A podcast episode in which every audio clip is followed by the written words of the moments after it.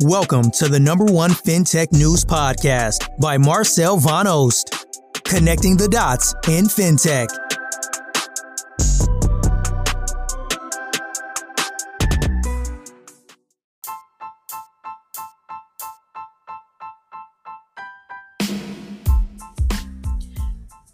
Hi, welcome back to another episode of our daily FinTech podcast. The news highlight of the day is Coinbase CEO warns investors of a long crypto winter lasting longer than 12 or 18 months. Armstrong hinted that while he hopes the bear market wraps up in that time, the largest US crypto exchange is preparing for an even more extensive downturn. FinTech news, breaking news. Zip's loss widens as inflation chokes. Buy now, pay later operators have seen their valuations collapse as reduced customer spending and rising interest rates have squeezed their margins. Green Finance SolarVest unveils the first renewable energy fintech platform in Malaysia.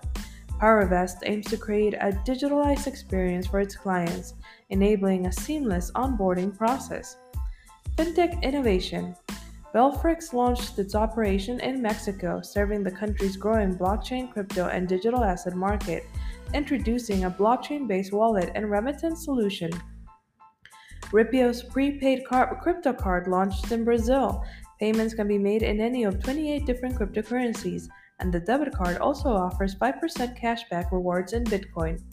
Webx and PayMob will be launching Webx Pay in Pakistan. Webx Pay guarantees to cut the merchant's payment setup time by offering access to comprehensive payment services. Payments India lifts its ban on Amex issuing new cards. The firm has now demonstrated satisfactory compliance, and the restrictions have been lifted immediately. Visa issued over 4 billion in network tokens through its security technology Visa Token Service, outpacing the total number of its physical cards in circulation. Partnerships MasterCard partnered with Binance. The Binance card will be able to be used in more than 90 million stores where MasterCard is accepted, both in store and online. GHL partnered with ABLR to offer buy now pay later services. Through this, GHL's merchants network can provide businesses and consumers an additional flexible payment options. Insights South Koreans have grown technologically. Koreans leverage mobile financial services increased to 65% in 2021, up from 57.1% before the pandemic. The global AI market size is expected to reach 4 billion. Artificial intelligence is widely used in fin organizations to improvise the precision level and instant query resolving through digital banking channels. Done deal. SME lender Capital on Tap secured 200 million pounds. Capital on Tap has more than 200,000 users that have spent over 4 billion pounds. The facility comes shortly after the fintech was given a 153.6 million pound investment Sage Wealth raised 500,000 euros in a pre seed round.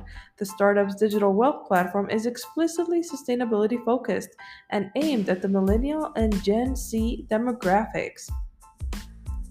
Digital banking news Banking Solutions. Deel launched instant card transfer for contractor payments. Deel now offers contractors in certain countries the option to get paid instantly and directly to their bank accounts using their cards. Taj Bank is to launch a digital banking app developed by Nigerian software engineers to attract more customers to its platform as it seeks to grow its operations. Talent Management Atom Bank says its four day work week was great after becoming the first UK bank to test it. Atom Bank saw improved productivity, job satisfaction, retention, and customer goodwill, it said.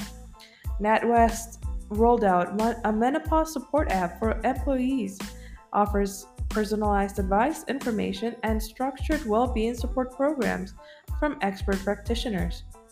Banking Innovation SMBC expanded its U.S. operations with Genius Bank, a digital consumer banking business. Genius will operate as a division of Manufacturers Bank, a California based bank. eBanks is coming to Mexico City. Its sixth edition Experts will meet to discuss digital business opportunities due to the evolution of alternative payment methods. Collaboration SCSB adopted Temenos platform to help financial institutions worldwide deploy next generation banking technology and take advantage of new pockets of profitability.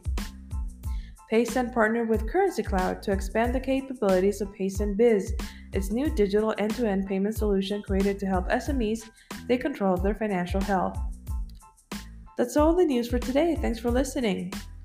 Tune in on Sunday for another daily FinTech podcast.